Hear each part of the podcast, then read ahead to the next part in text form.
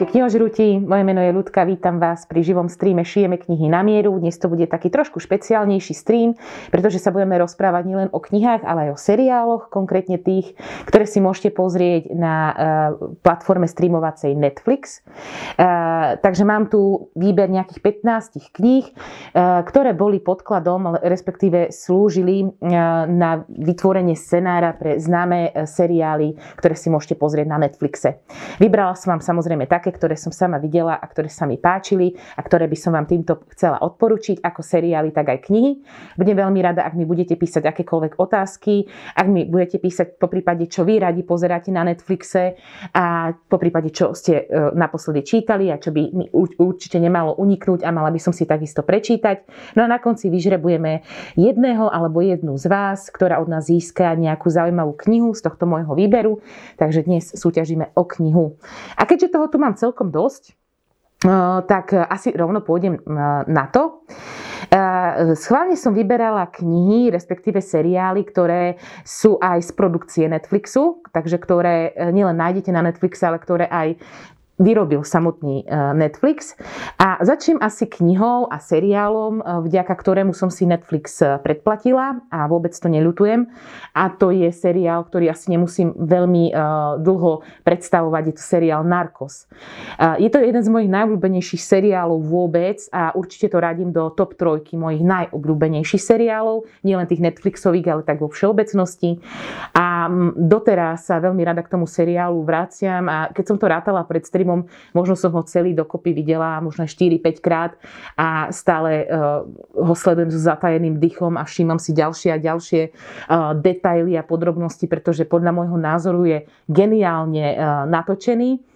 A ja mám síce veľmi rada, ak je seriál s dobrým dubbingom, ale e, práve seriál Narcos vám určite odporúčam e, sledovať v originálnom znení a samozrejme po prípade s nejakými titulkami, pretože to originálne znenie tomu dáva takú tú ešte autentickejšiu atmosféru a taký ten punc e, pre mňa dokonalosti. No a keď ste videli Narcos, a, tak vám určite odporúčam aj knižočky, ktoré tu mám pred sebou. A keď sa vám Narcos páčil, tak toto sú must have knižné kúsky, ktoré jednoducho musíte mať vo svojej knižnici a musíte mať, musíte mať prečítané. Knihu Pablo Escobar od Marka Boldena som prečítala ešte pred Narcosom Pabla Escobara asi nemusím nejako bližšie e, predstavovať. Pablo Escobar je jeden z najznámejších, najkrutejších a najbohatších zločincov 20. storočia. Narodil sa 1. decembra 1949, zomrel 2. decembra v 93. Zastrelil, zastrelil ho ostreľovač pri pokuse o útek. A on má veľmi zaujímavý životný príbeh. Už narodil sa v chudobnej štvrti Medelínu a už vlastne od mladosti sa venoval zločinu, zarábal si rôznymi e, nekalými e, vecami, a hlavne teda predajom, kradnutím a predajom aut a ešte ako v mladom veku sa dostal k drogám, e, k predaju a pašeráctvu drog a pritom vlastne ostal, ostal celý svoj život a stal sa jedným z, takým, z najznámejších drogových dílerov na svete. Označovali ho za kokainového kráľa a v podstate jeho kartel, ktorý bol známy ako Medelínsky kartel, tak distribuoval až 80 všetkého kokainu, ktorý vlastne prichádzal do Spojených štátov. A preto nebolo, nebolo teda zvláštne, že sa práve Američania zvlášť zaujímali o to a chceli, aby bol tento kartel, bol ten kartel rozpustený, aby sa zabranilo takémuto obrovskému prísunu drog do Spojených štátov. A preto vyslali aj svojich agentov do Kolumbie a vlastne o tom je celý narkos v podstate o živote Pabla Escobara, o hone na ňo, o snahe amerického, americkej policie alebo americkej FBI v spolupráci s policajtami v Kolumbii dochytiť ho. A že to rozhodne nebolo, nebolo jednoduché. Táto kniha je fakt strhujúcim dokumentom, ktorý sa presne zameriava na ten lov, popisuje presne tie, tie v podstate praktiky tej policie aké ťažké to bolo, pretože väčšina policajtov bolo aj skorumpovaných a spolupracovala práve, práve s, s jeho kartelom. A tí, čo nespolupracovali, tak boli odstránení, boli zastrelení, pretože on, Pablo Escobar, keď ste videli Narcos, tak viete, že on sa riadil svojim povestným plata o plomo. To znamená, že, e, e, že buď peniaze alebo olovo, nič iné u neho neexistovalo.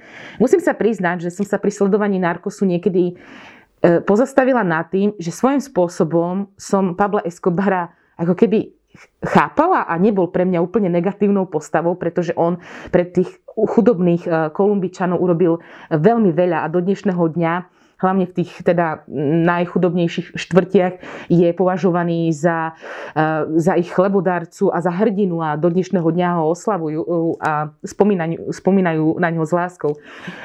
Samozrejme už keď tá policia išla po ňom tvrdo, tak už mi prestal byť nejakým spôsobom samozrejme sympatický a už som ho vnímala veľmi negatívne, keď kvôli nemu zomieralo veľmi veľa nevinných ľudí a neštitil sa proste uh, dať bombu do lietadla, kde zahynulo viac ako 100 nevinných ľudí len kvôli tomu, že sa chcel niekomu pomstiť. To už mi nebolo uh, sympatické. Veľmi ma zaujímal, zaujala hlavne taká tá linka, keď sa chcel dostať do politiky. Uh, je tam uh, veľa alebo časť aj z jeho súkromia, ale ak sa zaujímate konkrétne o jeho súkromie, tak určite odporúčam knihu Milovala som Pabla, nenavidela som Escobara, ktorú napísala vlastne jeho milenka, taká známa kolumbijská moderátorka a redaktorka. Podľa tejto knihy bol tiež natočený aj film ktorý sa mi celkom páčil, ale e, Narcos je o mnoho lepší. A ešte e, inak od Marka Boldena určite odporúčam aj knihu Čierny jastrab zostrelený, ktorá bola takisto sfilmovaná a je to v podstate o skupine amerických vojakov, ktorí a o jednej operácii v Mogadišu v Somálsku. Veľmi dobrý film, e, kde hral Josh Hartnett, môj obľúbený americký herec a veľmi dobrá kniha od neho. No a rozhodne odporúčam aj knihu, ktorá vyšla, tuším, minulý rok v Ikare, Lov na Pabla Escobara, ktorú priamo napísali uh, policajti uh, Steve Murphy, to je ten americký agent z FBI a Javier Peňa, ktorí zároveň sú aj hlavnými postavami Narkosu. Takže určite za mňa odporúčam Narkos všetkými desiatimi. Hlavne mňa bavili prvé dve série. Aj, aj Narcos Mexiko je super, aj tá tretia séria, ale kým, keď tam už nebol Pablo, už to pre mňa nemalo taký ten fakt taký punt dokonalosti. Takže Odporúčam tieto knihy, odporúčam seriál Narcos.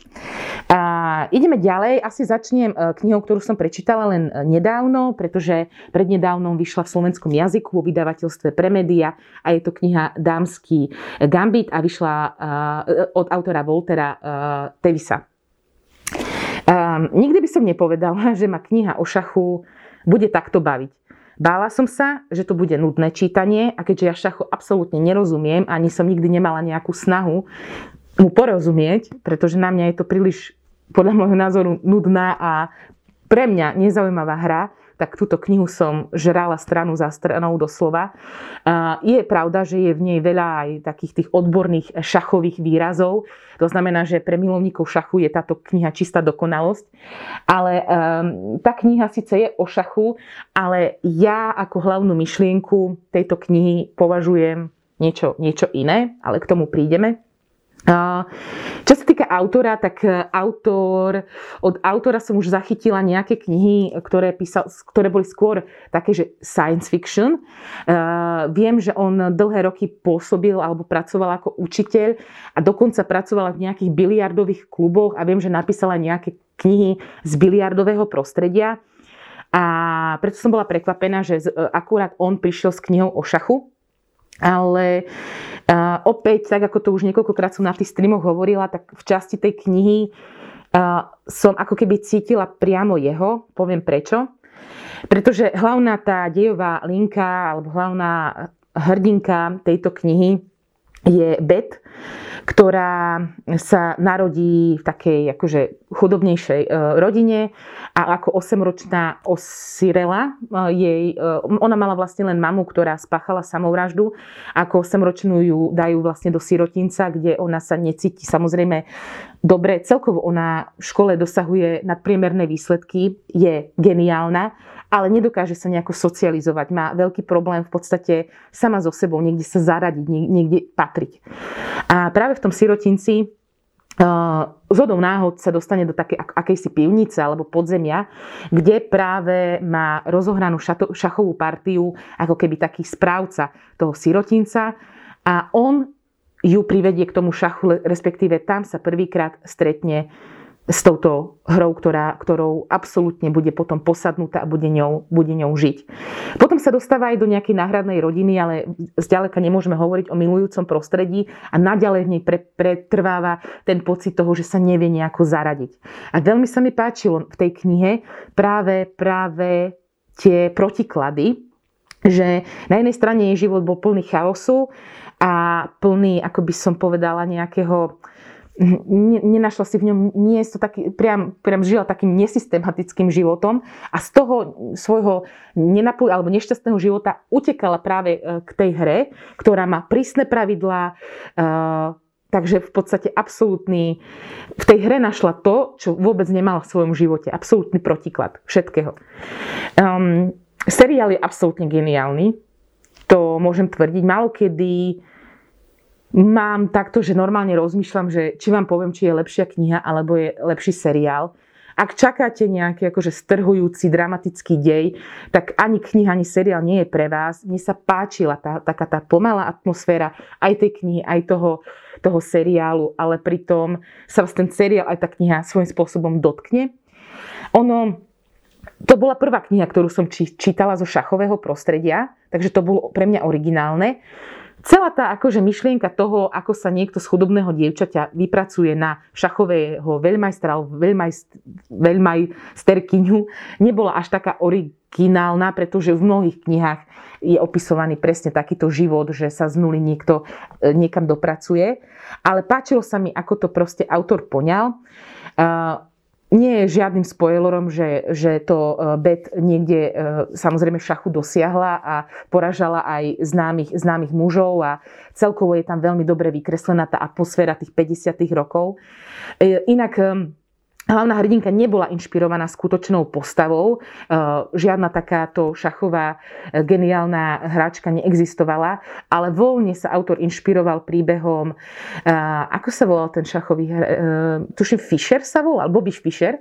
A Bobby Fischer bol jeden z najznámejších a najlepších hráčov šachu, ale bol svojím spôsobom taký geniálny čudák. Takže vďaka tejto knihe som si aj o ňom niečo zisťovala.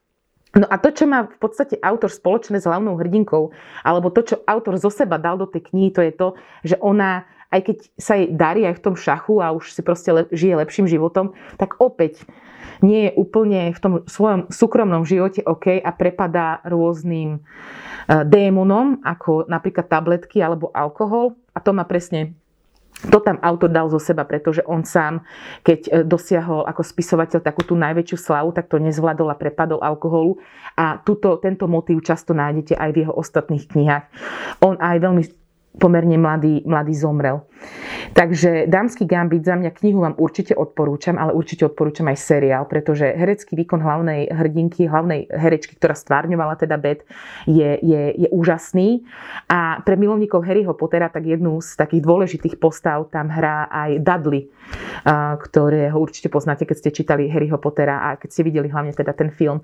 Takže herecké obsadenie za mňa na jedničku, atmosféra filmu super, páči sa mi soundtrack, hneď som si ho počúvala na Spotify a určite by som sa k tejto knihe chcela ešte niekedy v budúcnosti vrátiť a rozhodne vám ju odporúčam a práve o túto knihu si dnes zasúťažíme, pretože sa nie o nej všade rozpráva a je všade plno, ale e, táto kniha si to naozaj zaslúži, pretože je fakt skvelá.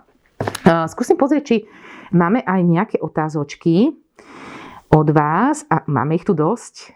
Ja som e, typovala, že vás tu dnes nebude veľa, lebo je vonku pekne teplo, ale som rada, že, že ste tu s nami. S knihami aj bez nich. Ako sa ti páčil seriál e, Bridgerton, alebo Bridgertonovci? Je dobrá aj kniha? No priznám sa, že ja ju mám tu síce takto pred sebou, ale ja som ešte nečítala, pretože sa ku mne dostala až dnes. A chcem si najprv prečítať knihu, až potom pozrieť seriál, aj keď ma to veľmi láka, lebo koľkokrát si zapnem Netflix, tak na mňa vyskakuje zo, zo všetkých strán. A ja som ani, priznám sa, o Julie Quinn, keď ona napísala toho naozaj veľa, veľa nevedela, ale asi dva mesiace dozadu sa mi ozvala jedna moja známa, že by chcela celú túto sériu, či by som ju nevedela zohnať. A potom, som, jak som jej to hľadala, tak pozerám, že aha, však to je seriál na Netflixe. No a vtedy sa mi tak dostala do povedomia. A vy dobre viete, že proste romány nie sú moja komfortná zóna, alebo proste knihy, ktoré vyhľadávam a ktoré čítam. Ale rozhodol som sa, že práve touto knihou prekročím tú, tú moju komfortnú zónu a že vyskúšam uh, historické romance a že začnem práve týmto. Uh, neviem, či ste pozerali, ale on ten seriál na Netflixe nemá boh vie aké hodnotenia. Ešte teraz pred tým som sa tu rozprávala s kolegynkou, že aj ona to ešte nevidela, tiež ju to láka, ale že nevie, či sa do toho pustiť alebo nie. Ja to teda určite vyskúšam, ale najprv teda, teda, teda knihu.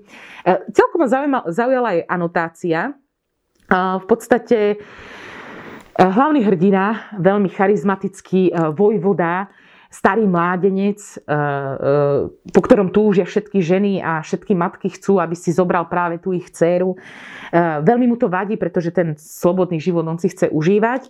No a hlavná hrdinka z rodu Bridgertonovcov, v podstate tá, myslím, že tá knižná séria má neviem, či 6 alebo 7 častí. A, a myslím, že to je podobne. Nebudem tvrdiť na 100%, ale ak som to dobre pochopila, tak každá tá časť by mala byť o jednom z toho rodu ich je tam tuším 7 alebo 8, 8 tuším súrodencov, tak ona, on sa volá Simon a ona sa volá Daphne, sa zase veľmi chce vydávať, ale všetci akože mladí muži ju berú skôr ako takú kamarátku. A preto sa oni dvaja, Simon a Daphne, dohodnú, že budú predstierať, že si akože navzájom dvoria, aby jeho nejaké záujemky o manželstvo to odradilo a naopak, aby ona mala viac záujemcov, že bude pre mužov viac atraktívna, že sa o ňu najznámejší a najvyhľadávanejší starý mladenec zaujíma. Akože celkom zaujímavé. A e, čo som videla trailer, trailer, príde mi to, že Netflix to spravil dosť tak akože moderne, aj s tou hudbou, aj s tým soundtrackom, aj s tým hereckým obsadením. Takže sa na to teším. Ak ste to videli, čítali, tak pokojne mi napíšte aj teraz, že či mám ísť do toho, či to bolo dobré alebo nie, pretože kniha má, nemá úplne najlepšie hodnotenia seriál tiež nie, ale akože ja na to niekedy dám, ale niekedy si na, na to rada spravím e, vlastný názor Častokrát sa ani nezhodnem s väčšinou, takže, takže pôjdem do toho. A páči sa mi tá filmová obálka, urobili to pekne. Lebo keby ste videli tie pôvodné, ktoré vyšli pred XY rokmi, tak to boli strašné obálky, tak sa mi páči, že, že tomu dali takúto seriálovú obálku. Takže si to pozrie v najbližších dňoch, ak sa podarí. Idem na ďalšie vaše otázočky. Milovníci kníh. Ahoj ľudka. Videla si aj seriály, kde sa ti knižná predloha páčila podstatne viac a seriál ťa sklamal? Áno, určite. určite je takých uh, asi aj viac. No napríklad, viete, čo ma sklamalo? Sice tento stream je o Netflixe, ale sklamalo ma teraz seriálové spracovanie My deti zo stanice ZO na HBO. Pretože film je úžasný, ten starý film z neviem, akého roku, 80, ne, ne, neviem proste z ktorého roku, ale ten film je fenomenálny. Tak som sa potešila, že HBO robí, robí seriál a ten ma sklamal. To oni sa len voľne držali tej knižnej predlohy a e, ja som vydržala asi jeden a, a pol časti pozerať, potom už som mm, to vzdala a neviem, či si to dopozerám. E, Milovníci knih je nejaká kniha, ktoré, e, je nejaká kniha alebo knihy, ktoré by si rada videla ako seriál? No je ich, oh, je ich veľa. Veľmi veľa, to by sme tu boli veľmi dlho.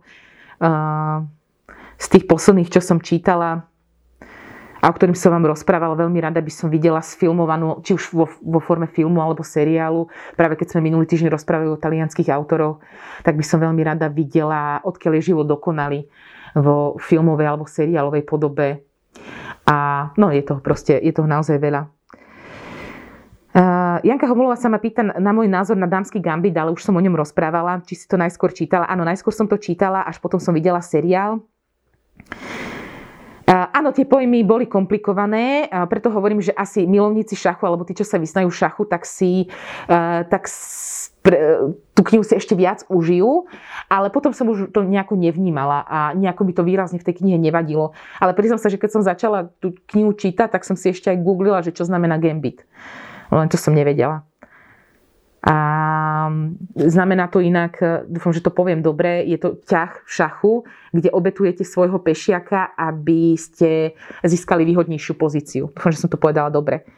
E, Kristian Celecký, mňa zaujíma názor na knihu Anorthodox. Plánujem si to kúpiť. Ja som si ju kúpila minulý týždeň v piatok, aj som ju cez víkend prečítala, pretože som postrehla, že vyjde aj v Slovenčine tento rok vo vydavateľstve Aktuel. Neviem presne kedy, ešte som pred streamom pozerala, či sa nejako nedopatrám k dátumu, ale nedopatrala som sa. Je tam iba, že rok 2021.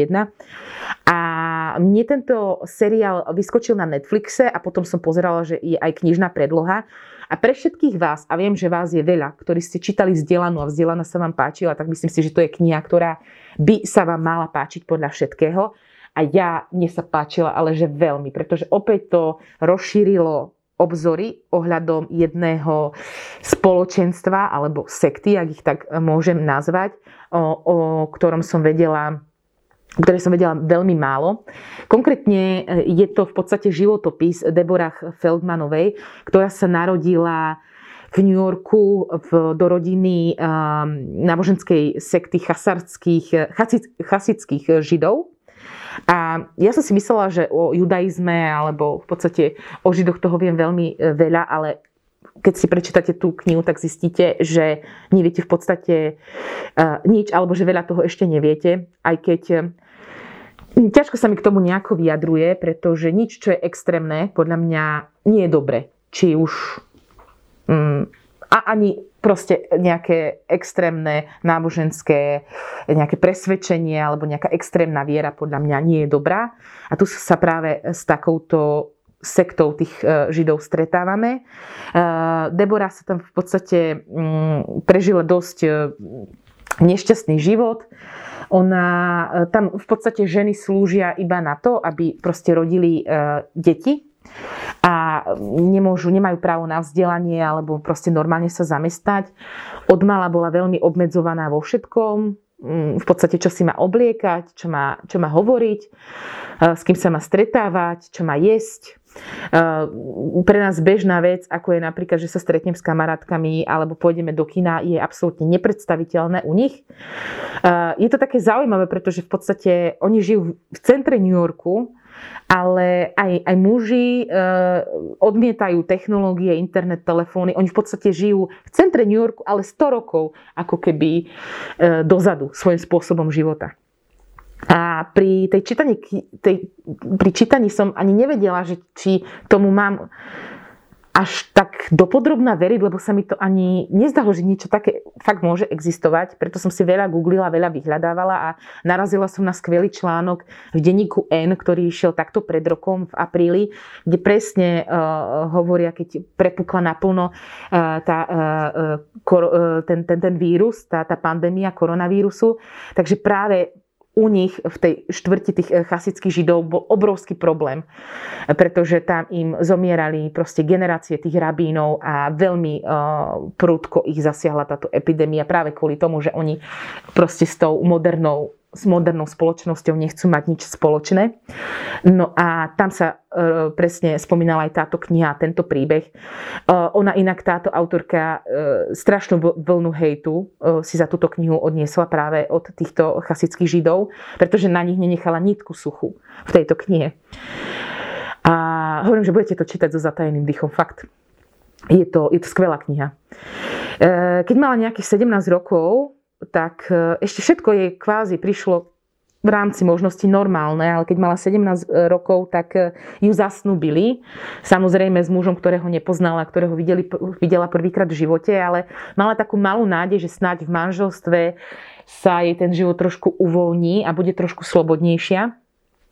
Ona inak bola keď sa narodila, tak ju opustila matka, utiekla v podstate z tej sekty a jej otec sa ako keby zbláznil a nemohol ju e, vychovávať, takže ju vychovávali starí rodičia a hlavne ten starý otec na ňou, nad ňou držal takú tú prísnu, prísnu ruku.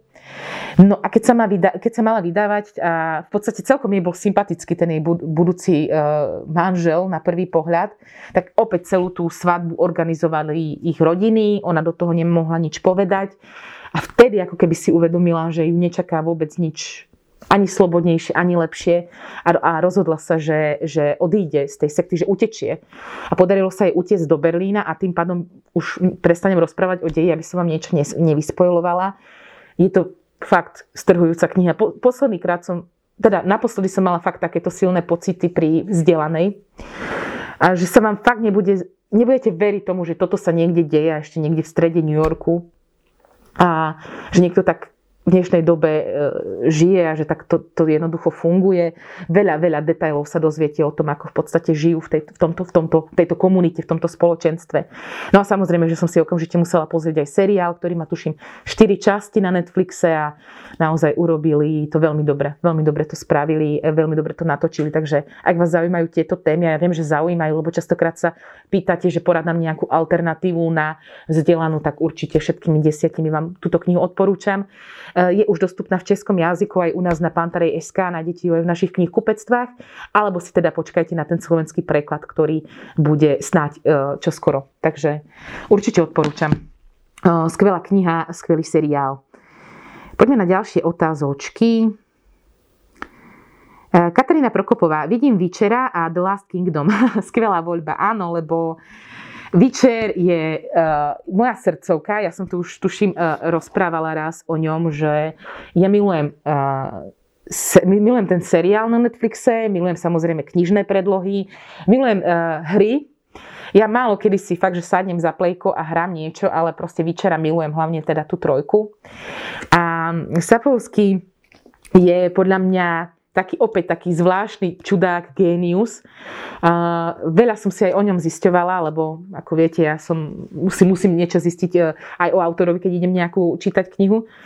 A o ňom sa rozpráva, že s ním je veľmi ťažká komunikácia, že on je veľmi zvláštny.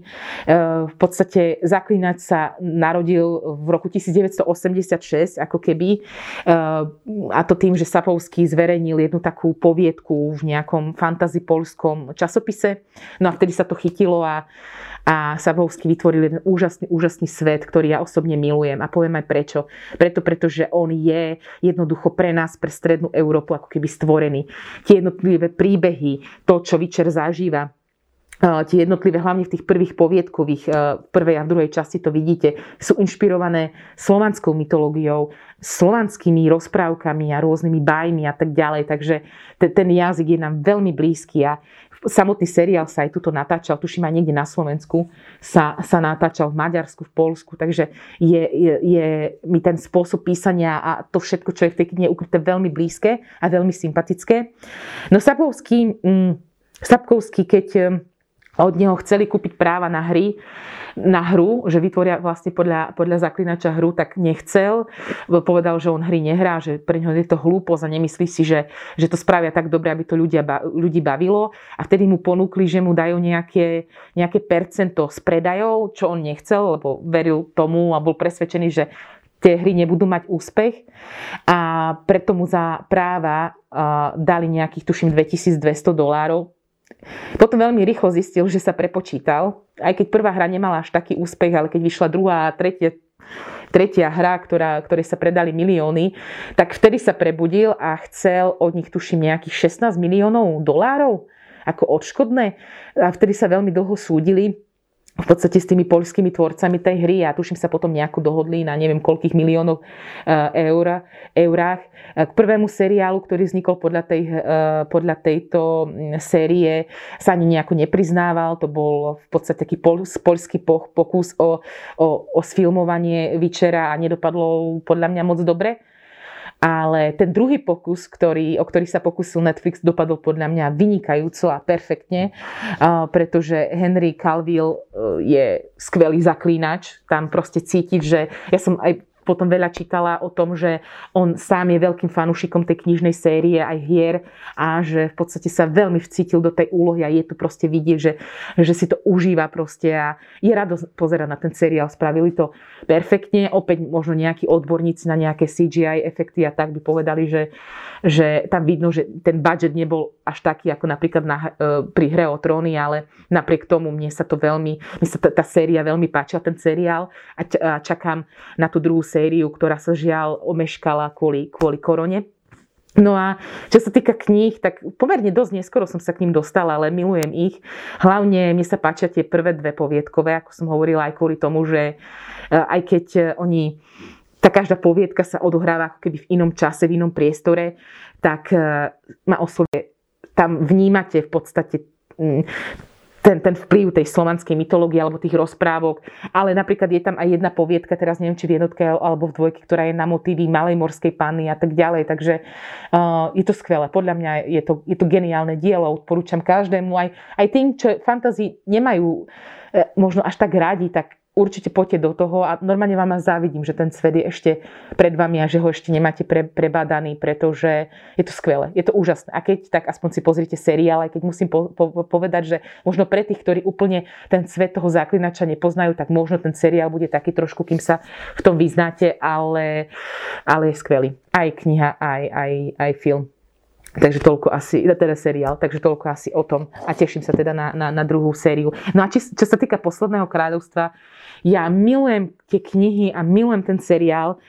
Uh, viem, že Veľa z vás určite videlo Game of Thrones, veľa z vás videlo Vikingov a keď vás práve takéto seriály alebo filmy bavia, tak rozhodne si na Netflixe pozrite seriál Posledné kráľovstvo a ešte viac vám odporúčam knihy, e, ktoré vyšli v českom jazyku v Bibiarte, je ich tuším 12, táto séria má tuším 12 kníh. Ja som ani zďaleka neprečítala celú sériu, možno prvé 4 som prečítala, ale sú skvelé. Um, Dostávame sa do obdobia nejakého 9. storočia na britské ostrovy, eh, kde vlastne britské jednotlivé kráľovstva čelili eh, nájazdom vikingov a dánov a tam celkovo to obdobie, to historické obdobie veľmi inšpirovalo aj Martina, pri, eh, keď písal Hry o tróny. A v podstate toto je také nie, nie, podobné Game of Thrones len bez tých drakov a bez, tej fantazí, bez tých fantazí prvkov. Um, Hlavný hrdina, ktorý, toto je tiež filmová ob, obálka, anglický chlapec Utred, sa narodil práve v jednom z tých anglických kráľovstiev, jednému veľmožovi a práve pri jednom tom napadnutí tými dánmi ho e, jeden z tých dánskych veliteľov unesie ako malého chlapca a vychováva ho ako svojho syna. No a tam sa vlastne stretáva už keď dospeje a zistuje, kde sú vlastne jeho korene, že on síce je vychovávaný v podstate v tej ako keby vikingskom spôsobe života a v podstate spolu s nimi sa dostane naspäť na tie britské ostrovy ako taký nájazdník a potom zistuje, že on vlastne má korene v tom Anglicku. No proste je to skvelé je to dosť komplikovaný dej na to, aby som to zhrnula do pár vied, ale úplne úžasná séria, ak máte radi fakt dobre také historické, veľkovýpravné romány, ak máte radi štýl napríklad písania Gemela alebo, alebo Bernard Cornwell má veľmi veľa dobrých takýchto historických sérií, tak rozhodne knihu odporúčam, aj seriál je veľmi dobre natočený. Až mi je ľúto, že na Slovensku nie je až také, uh, taký, také ten, ten seriál taký populárny, ako by si možno zaslúžil, pretože fakt veľmi kvalitný a veľmi skvelý. Pozrite si schválne hodnotenia na ČSFD má veľmi vysoké a aj kniha má veľmi dobré recenzie, takže rozhodne, rozhodne poďte do toho. Uh, ja som sa tak platonicky zamilovala do hlavného predstaviteľa, pretože on nie je taký typický kladias, taký ten proste mm, so všetkými kladnými vlastnosťami, ale proste strašne ma tam bavil a veľmi som si ho obľúbila. Veľmi dobrá, veľmi dobrá kniha, veľmi dobrý seriál opäť. Odporúčam. Ideme na ďalšie vaše otázky. Aj tebe vadia tie Netflix nálepky, čo sa v skutočnosti nedajú dať dole? Ja sa s tým nejako ani neuvedomujem. Popravde ma nejako, nejako mi nevadia. Práve, že keď sa takto prechádzam knihkupectvami a našimi a niekde uvidím práve takúto nálepku, tak je to tak, že aha, tak sa na to pozriem na Netflixe, že, že mi to tak pripomenie, že e, e, lebo ja keď som sa chystala na ten stream, tak som si neuvedomovala, aké veľké množstvo je na, Netflixe filmov a seriálov, ktoré sú práve natočené podľa kníh. A, fakt je ich, je, je ich neskutočne veľa, možno, že si do budúcna urobíme ešte jeden taký stream, takže mne to e, nevadí. Ja som napríklad takto sa dozvedela aj o tejto knihe, ktorú mám tuto pred sebou. Že som bola v Žiline v Dubni a práve kolegynka eh, Barborka, ktorá tam pracuje ako smenová vedúca, tak mi hovorila, ona mi dala ten tip, že aby sme urobili niekedy stream o Netflixe, e, seriál versus kniha. Takže Barborka, ak to pozeráš, tak ti za to ďakujem. Ja som ti slúbila, že ťa tu spomeniem. A ona mi pr- práve ukázala, že pozri, že táto kniha je, je uh, podľa tejto knihy natočený seriál. A je to teda kniha Teeny Pretty Things, alebo Krása, ktorá bolí. Uh, Nepochopila som český preklad na Netflixe, že krasotinky, to ma úplne že dojalo. To je podľa mňa hrozný preklad a vôbec sa to k tomuto seriálu seriálu nehodí. To už len horší preklad bol Mŕtve dievča neklame. Tam ho tuším preložili ako proč, 13 krát proto. No to sa mi tiež nepáčilo vôbec, akože tento, tento preklad do češtiny. Vy viete, že ja moc Young Adult knih nečítam, ale táto kniha ma zaujala, pretože prostredie baletu a baletnej školy. To je tiež pre mňa niečo nové. Veľa kníh o balete som nečítala. Keď sa povie balet, tak hneď si spomením na knihu, knihu na skvelú knihu Lazarové ženy, ktorú som čítala x rokov dozadu. A je to o ruskom balete, je skvelá tá kniha. Raz vám tu o nej poviem, keď bude možno ruská literatúra. A tak som povedal, dobre, tak poďme do toho, idem do toho a musím povedať, že som bola veľmi milo prekvapená. Je pravda, že tá kniha tých prvých možno 50-70 strán sa mi čítalo možno trošku, nie že ťažko, ale kým som sa dostala to, do toho deja, kým som sa nejako zorientovala, No potom to už išlo ako z rýchlika, pretože som veľmi chcela vedieť, ako to dopadne, ako to skončí. Ten koniec je dosť otvorený, pretože už v Slovenčine vo vydavateľstve E, Slovat vyšlo aj pokračovanie, ktoré som si zatiaľ nečítala, ale neprečítala, ale určite sa na ňu chystám. Dostávame sa do New Yorku, e, do prestížnej baletnej školy, e, kde spoznávame tri hlavné hrdinky, budúce nádejné baletky. Každá z nich je iná. Jedna je taká kráľovná školy, taká moc premotivovaná. Jej staršia sestra je prima balerína, ona chce ísť veľmi v jej šľapajách a chce dosiahnuť to minimálne, čo ona. Ďalšia hlavná hrdinka je, ja si nepamätám tie mená, ja sa ospravedlňujem. Druhá je zase väčšiná náhradnička e, s veľmi premotivovanými rodičmi, ktorí jej povedia, že buď sa nejako zlepšíš a niečo dosiahneš, alebo jednoducho ťa z tej školy berieme preč. No a do tohto prostredia prichádza tretia, prichádza Gigi, ktorá je nováčik v tej škole, ale okamžite zažiari a dostáva hlavné úlohy a to sa samozrejme nepačí ani spolužiačkám. A aj keď sa balet zdá ako krásny, nežný, tak práve tu spoznávame tú odvrátenú stranu toho a to je poruchy príjmu potravy, nevraživosť, e, šikana, či už psychická alebo fyzická, ale v tejto knihe sa dotkneme aj ťažších tém, ako je napríklad rasizmus a tak ďalej. Takže e, veľmi dobrá kniha, veľmi ma prekvapila. Pozerala som si aj seriál, videla som neúplne celý, prvé časti. Fajn, nie je zlý, ale kniha ma teda bavila rozhodne viac a odporúčam, ona je tu odporúčaná, že pre 13+, plus, ale pokojne aj starší čitatelia, myslím, že by vás mohla zaujať. Uh, mne, mne, sa to, mne sa to páčilo. Možno niektoré veci by som odtiaľ vyškrtala alebo skrátila, že mohla byť o možno 50-70 strán kratšia a neubližilo by to tej knihe, ale mne sa páčila, takže takisto odporúčanie buď pre mladšieho čitateľa, ale pokojne aj pre starších, lebo fakt ma bavilo, bavila tá téma toho, tohoto baletu a tej, tej takej opäť eh, nevraživosti na stredných školách, ktorá sa rozoberá aj v knihe, ktorú som už mala teraz v ruke Mŕtve dievča neklame. Inak dneska som na Facebooku niekde čítala, že je Medzinárodný deň eh, grafiky a t- touto cestou ďakujem všetkým grafikom v Slovarte, pretože na- naozaj robíte veľmi dobrú prácu, pretože neviem, či ste videli české vydanie tejto knihy, ale tá obálka je hrozná. A som rada, že my v Slovenčine máme takúto oveľa krajšiu obálku, ktorá je aj výstižná a niečo aj vám napovie o tom obsahu tej knihy. Myslím, že knihu nemusím nejako extra predstavovať. Vyšla tuším v roku 2017 na Slovensku a bola obrovským hitom. Veľmi dobre vtedy sa predávala a veľa ľudí ju vtedy čítalo, rozprávalo sa o nej, čo je super, pretože opäť sa dotýka tém, o ktorých je veľmi dôležité rozprávať a rozprávať nahlas a veľa. Eh, hlavná, eh, hlavný pos, hlavná postava, hlavný hrdina tejto knihy, Clay Jensen, jedného dňa objaví pred dverami krabicu, v ktorej eh, má kazety a na tých kazetách, keď si ich prehráva, tak zistuje, že tie kazety mu nahrala jeho spolužiačka, jeho kamarátka, ktorá sa zabila, spáchala samovraždu. A na tých, tých kazetách, v tých nahrávkach mu vlastne vysvetľuje 13 dôvodov, prečo to spravila. E, táto kniha si zlízla dosť veľa hejtu a možno aj na jednej strane chápem aj prečo, pretože e, keď som čítala nejaké také tie negatívnejšie recenzie, že Jasné, že proste mladé rozmaznané americké dievča spáchalo samovraždu, lebo jej niekto ublížil. Ale ja som tu raz rozprávala na, na streamoch, že v práve v tomto veku, v tom, keď sme boli na strednej škole, sme boli veľmi citliví práve na takéto vnemy zvonka, na to, ako nás vníma okolie, aké signály nám to, to okolie vydáva.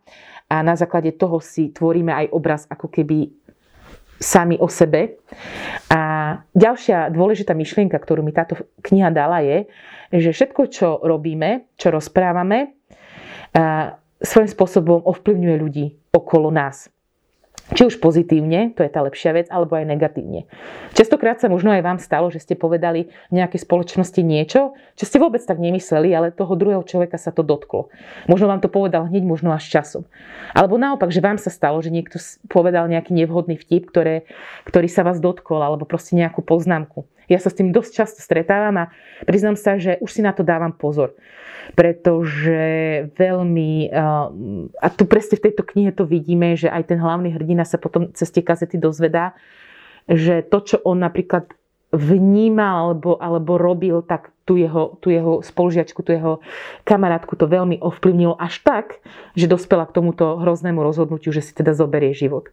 Seriál som videla, videla som prvú sériu, tá, tá sa mi veľmi páčila, viem, že to má ešte ďalšie série. Chcem ísť do toho, ale trošku sa toho bojím, lebo som počula aj také, že horšie hodnotenia na tie ďalšie série, aj, aj, aj lepšie, tak asi to pozriem, ale fakt je toľko dob- tých dobrých seriálov, že neviem, čo skôr pozerať.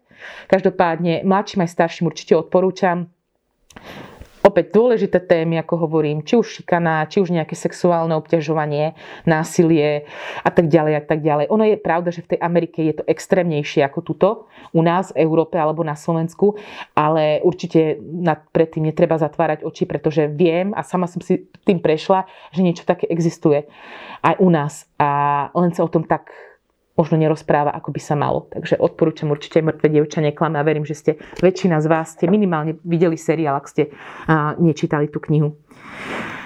Uh, Mena Roza a Game of Thrones kniha alebo seriál? Ja sa chystám do budúcna urobiť opäť takýto stream, že HBO, uh, pretože toto je čisto, že Netflix a chcem urobiť aj o HBO, pretože HBO Priznám sa, že ma možno otrošili linku radšej ako Netflix, ale to preto, pretože práve tam um, boli hry o tróny a práve tam bol Černobyl. Inak v pondelok sme si pripomenuli 35. Uh, výročie tejto tragédie a ja som si opäť pri tejto príležitosti pozrela celú tú minisériu a ju proste Och, proste, to, je, to je najlepší seriál na svete, Černobyl pre mňa. A v prvej trojke je ešte Narcos u mňa a na treťom mieste je, je uh, Game of Thrones. A či knihy alebo seriál? Za mňa knihy. Poviem prečo. Prvé tri e, série sa veľmi, e, prvé tri série sa veľmi podobajú na svoje knižné predlohy. Už tá druhá polovica tretej série sa tak postupne rozchádza, už sa tam veci menia. No a potom tie ďalšie série síce nie, už sa nedotýkali tých knižných predloh, lebo už ani knihy George Martin ešte nenapísal. Tá 8. séria ma veľmi sklamala. Kvôli tomu som si som stávala každé, každý, každú nedelu, tuším to dávali, ja neviem, či o druhej ráno nášho času, alebo o tretej ráno, nastavovala budík a bola som veľmi sklamaná z tej 8. série. Ako bez pochyby je ten seriál skvelý. Milujem proste Tyriona, aj to, ako ho Peter eh, Dinklage stvárnil. Milujem Cersei, v takom tom nenávidím, ale zároveň milujem, pretože ju, ju herečka Lena zahrala naozaj skvelo ale za mňa určite stojí za to si dať ten čas a tú námahu a prečítať knihy, pretože knihy sú skvelé. A ja som ešte taký blázon, že ja som ešte to celé Game of Thrones si vypočula aj ako audioknihy. Takže aj, aj audioknihy sú skvelé.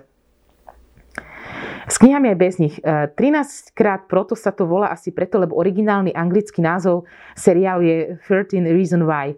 Áno, hej, ale proč 13 krát proto mi to aj tak proste mi tam nepasuje ten preklad. Eh, stream o ruskej literatúre je skvelý nápad. Určite bude, ja už sa na ňo aj dosť, eh, dosť eh, pripravujem aktívne. Pravdepodobne v maji už mám nejaké naplánované streamy, takže možno prvý júnový stream bude práve venovaný ruskej literatúre, pretože milujem, milujem ruskú literatúru. Ja sa to smejem, lebo Lenka mi píše, že má, máš prekrásny účes. Ďakujem veľmi pekne. Práve, že som mala pocit, že dneska som e, bola taká, že som nič nestíhala, tak ani vlasy som nejako neriešila, tak ďakujem veľmi pekne. E, no, pozerám ešte na nejaké otázočky. E, čo hovoríš na filmové spracovanie zlodejky kníh? Ako za mňa v pohode. Ako aj kniha je veľmi skvelá, úplne super. Mne sa páči hlavne ten nápad, že teda rozprávačom je smrť, čo som nič predtým v literatúre takéto nestretla. A mne sa film veľmi páčil, som plakala na konci filmu. E, o čom vám ešte porozprávam? Porozprávam o, vám ešte o mojej obľúbené, o obľúbenom Netflixovom seriáli, ktorému som úplne prepadla počas lockdownu. A to je seriál The Crown, alebo Koruna ja som hľadala nejaké knihy. On nie je úplne podľa knižnej predlohy, pretože áno, inšpiráciou bol sám život Alžbety II. Ale na základe tohto seriálu som si pozáňala veľa, veľa kníh a práve dnes mi uh, moje kolegynky priniesli knihu, do ktorej sa okamžite púšťam a to je Zrazená koruna.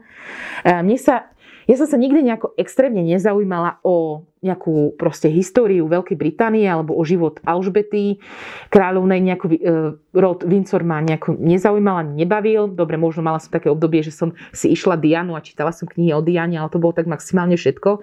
Ale ten seriál je tak úžasný. Mne sa hlavne teda tie prvé série páčili, keď bola ešte Alžbeta v podstate dieťa a potom, keď prišla do toho veku, že sa vydala že, že, uh, že v podstate prevzala nečakane tú, tú korunu po svojom otcovi, ktorý veľmi skoro zomrel. Celé to pozadie ja som nevedela a to mi odhalil práve ten seriál a veľmi ma to začalo baviť. Ja som nikdy nebola nejaká extra veľká fanúšička Alžbety II, lebo, lebo, to je jedno, toto nebudeme rozoberať, ale úplne som na ňu zmenila skrz ten seriál názor, pretože to vôbec nemala ľahké a je to naozaj prototyp e, silnej ženy, ktorá to, toho prežila naozaj veľmi veľa. A okrem Alžbety II spoznáme dopodrobna fenomenálne osobnosti britských, ale aj svetových dejín, ako je Winston Churchill, skvelé opäť herecký, herecké obsadenie, alebo Margaret, Margaret Thatcherová. Okamžite som si zháňala o nich ďalšie životopisné knihy. A, a ďalšie osobnosti, ktoré ma zaujali, bola, bol práve otec, otec Alžbety II. Juraj VI. Odporúčam vám film Kráľová reč. On mal rečovú vadu Tuším, Kráľová reč aj získala Oscara. Výborný film. A je tiež natočený podľa knihy a musím vám povedať, že film je lepší ako kniha. Kni, e, film je veľmi dobre natočený a kniha bola taká trošku nudnejšia, ale nebola zlá, len ten film sa mi páčil naozaj trošku viac ako tá knižná predloha. A Juraj VI bol fakt akože veľmi ma zaujala osobnosť toho jej otca, ktorý vôbec nebol pripravený na to vládnuť a v podstate musel prebrať doslova z dňa, z dňa na deň korunu po otcovi, teda po bratovi staršom, práve po Eduardovi uh, 8., ktorý musel sa zdať koruny kvôli láske, pretože on sa zamiloval do, do Wallis Simpsonovej, ktorá bola rozvedená americká, tuším herečka bola, no a to v tom období nepripadalo do úvahy, aby anglický kráľ mal za, za manželku rozvedenú ženu a ešte z Ameriky. No a tá láska bola taká silná, že sa teda vzdal toho trónu. V tom seriál je skvelé, práve táto dejová linka vykreslená, práve aj osobnosť toho Edvarda. A preto sa veľmi teším, že takáto skvelá publikácia vyšla e, vo vydavateľstve XYZ a práve od Andrewa Mortona, ktorý je známy tým, ten autor, že on e, píše, venuje sa veľmi proste práve kráľovskej rodine, napísal knihu o Megan, napísal asi dve alebo tri knihy o Diane, takže on má naozaj tu ten rod tých Vincorovcov naozaj naštudovaný a už sa veľmi teším na tú knihu, pretože táto kniha kniha by mala odhaľovať nie len práve tú, tú romantiku toho ich vzťahu, že sa pre lásku zdal trónu, ale aj to, čo, o čom sa malo rozpráva, to nebolo ani v tom seriáli moc rozvedené a načrtnuté, pretože to dosť citlivá téma a ten kráľovský dvor sa, sa k tej téme nechce do dnešného dňa nejako vyjadrovať, pretože keď vypukla on sa už zdal trónu, vypukla druhá svetová vojna, tak on mal veľmi, ako vidíte podľa obálky, blízke vzťahy s nacistickým Nemeckom a konkrétne aj s Adolfom Hitlerom. A Hitler mu slúbil, že keď vyhra druhú svetovú vojnu, tak na trón práve dosadí, dosadí naspäť Eduarda VIII. Takže teším sa už na tú knihu a odporúčam vám proste, pozrite si seriál Koruna, či už ste fanúšikovia britskej kráľovskej rodiny alebo nie, pretože je to naozaj skvelý seriál a opäť skvelé herecké výkony. A musím sa priznať, že som veľmi, veľmi prehodnotila názor na Dianu, pretože v tom seriále je veľmi zaujímavo vykreslená. A takisto na Charlesa, ale aj na princa Filipa, ktorý nás prednedávnom opustil. Úžasný, ktorý tiež inak prežil skvelý, teda zaujímavý život to by som o ňom veľmi rada si prečítala nejakú knihu, pretože on, čo si prežil od, od útleho detstva, to fakt je na knihu, alebo minimálne na ďalší jeden seriál alebo film. Takže určite sa Koruna úplne nečakane u mňa prepracoval určite do top 5 najlepších seriálov, ktoré som videla. Ďalšie moje odporúčanie, viem, že veľa z vás číta rado detektívky a kriminálky. Mám ešte nejakých 10 minút. Určite vám odporúčam Mindhuntera. To je prvýkrát v histórii, čo ja mám v ruke v streame knihu, e, ktorá je písaná po anglicky, ale to iba preto, pretože e, ja mám doma PDF-kovú verziu knihy, ktorá vyšla v českom jazyku v roku 1997. E, tá kniha sa volala Lovec duší. Ale zistila som, že niekedy v auguste v tomto roku vyjde vo vydavateľstve Jota kniha Lovci myšlienok alebo myšlenek. A to je práve kniha, ktorá z ktorej čerpali tvorcovia seriálu Mindhunter, ktorý je jedný z, jedným z najlepších seriálov na Netflixe, ktoré si v súčasnosti môžete pozrieť, môžete vidieť. Je to taká vlajková loď, dá sa povedať, e, Netflixu. A oprávnenie, pretože ten seriál je skvelý. Ak máte radi psychologické thrillery, ak sa radi presne uh, máte radi tie vykreslené, tie, uh, tie, tie psychologické, tie charaktery tých jednotlivých zločincov, toto je úplne že seriál pre vás. A jediný problém som mala s prvou časťou. Tú prvú časť som musela pretrpieť, ten koniec už bol lepší, ale o druhej časti to bol maratón. Proste skvelý seriál, opäť skvelé herecké obsadenia. No a tá, ten seriál vznikol práve na základe tejto knihy na základe života Johna Douglasa, ktorý do dnešného dňa proste žije, on e, chodí a prednáša na rôznych univerzitách a rôznym ďalším policajtom. E, on e, nastúpil alebo začal pracovať pre FBI v roku 1970 ako prioritne na to, aby, ako vyjednávač ako sa teda vyjednáva so zločincami, potom aj školil ďalších vyjednávačov a tak ďalej. No a potom dostal v FBI špeciálnu úlohu a to v podstate vytvoriť taký profilovací program. To znamená, že aby vytvorili nejaké profily jednotlivých tých zločincov, on ako prvý, John Douglas, pomenoval alebo nazval niekoho, že sériovým vrahom. Dovtedy ten pojem sériový vrah nebol známy. On prvý s tým prišiel v nejakých začiatkom 80 rokov. A táto kniha je písaná v podstate ním a ešte pomáhal mu jeden teda spisovateľ a novinár. A je to presne o tej jeho kariére, o tom, ako v podstate s kým všetkým sa e, stretol, pretože on, aby vytvoril nejaké profily jednotlivých tých vrahov, tak chodil do väzení a sa stretával s tými najhoršími vrahmi, s tými najhoršími zvrhlíkmi, na základe nich robil nejaké profily a na základe tých profilov sa podarilo odhaľovať aj ďalších, ďalších zločincov, ktorí behali po slobode. Skvelé, skvelá kniha, ak vyjde, určite si ju kúpte a prečítajte a rozhodne si pozrite seriál, pretože je skvelý. A ak máte presne radi takéto knihy o psychológii vrahov a ak proste, viem, že je vás veľa, na Netflixe je strašne veľa dobrých takých true crime uh, dokumentov práve o tých, uh, ktoré sú veľmi dobre natočené a to sú dokumentárne filmy práve o tých takých najznámejších vrahov. Je tam, sú tam nejaké e, Ted Bundy spisy a nahrávky s Tedom Bundy, to som tiež pozerala, alebo teraz nedávno tam vyšla, vyšla veľmi dobrá taká miniséria o hoteli Cecil a tak ďalej. Proste veľmi veľa Netflix má dobrých týchto kriminálnych dokumentov, ja ich milujem. A um, neviem, čo som sa teraz zamotala, neviem, čo som chcela povedať. A keď vás to zaujíma, tak v podstate taký John Douglas žil aj, alebo neviem, či už zomrel, asi, asi ešte žije, eh, ži, žil aj v Česku, respektíve v Československu, keď ešte vtedy pracoval a volal sa tuším Markovič. A ja mám doma knihu Lovec prízrakov a to je presne takáto kniha na, na tento štýl, kde on rozpráva o tom, ako v podstate chytal, ako proste eh, sa stretával, ako eh, jednoducho vyšetroval také tie najzávažnejšie kriminálne činy, ktoré sa diali v Československu. Okrem iného je tam, sú tam spomenutí aj niektoré hlavné postavy z e, kníh Dominika Dána, napríklad Jozef Slovák, ktorého určite poznáte z kníh Mucha a Mucholapka a tak ďalej. Takže určite vám odporúčam aj knihu Lovec prízrakov a takisto aj knihy od Andreja Drbohlava, hlavne psychológiu sériových vrahov, tak sa volá tá kniha je, je, fakt, je fakt super. No, pozerám, pozerám na čas, ešte mi tu ostali nejaké knihy, ale to nevadí, budeme mať na budúce. Ospravedlňujem sa, že som nestihla prečítať a zodpovedať na všetky vaše otázky a že ich bolo veľa. A víťazom dnešným sa stáva, to bola naša Dorotka, my tu dneska máme psíčka. E, a výhercom sa stáva Katarína Prokopová a vyhráva od nás knihu Dámsky gambit. Takže blahoželám knižočku posielame. O týždeň bude špeciálny stream. Bude to taká birthday party moja, pretože bude mať narodeniny a tým pádom to oslavíme spoločne, pri tom čo najviac milujeme pri knihách a ja vám porozprávam o desiatich knihách môjho života. Takže už sa na vás veľmi teším, takže čítajte a vidíme sa o týždeň. Ahojte.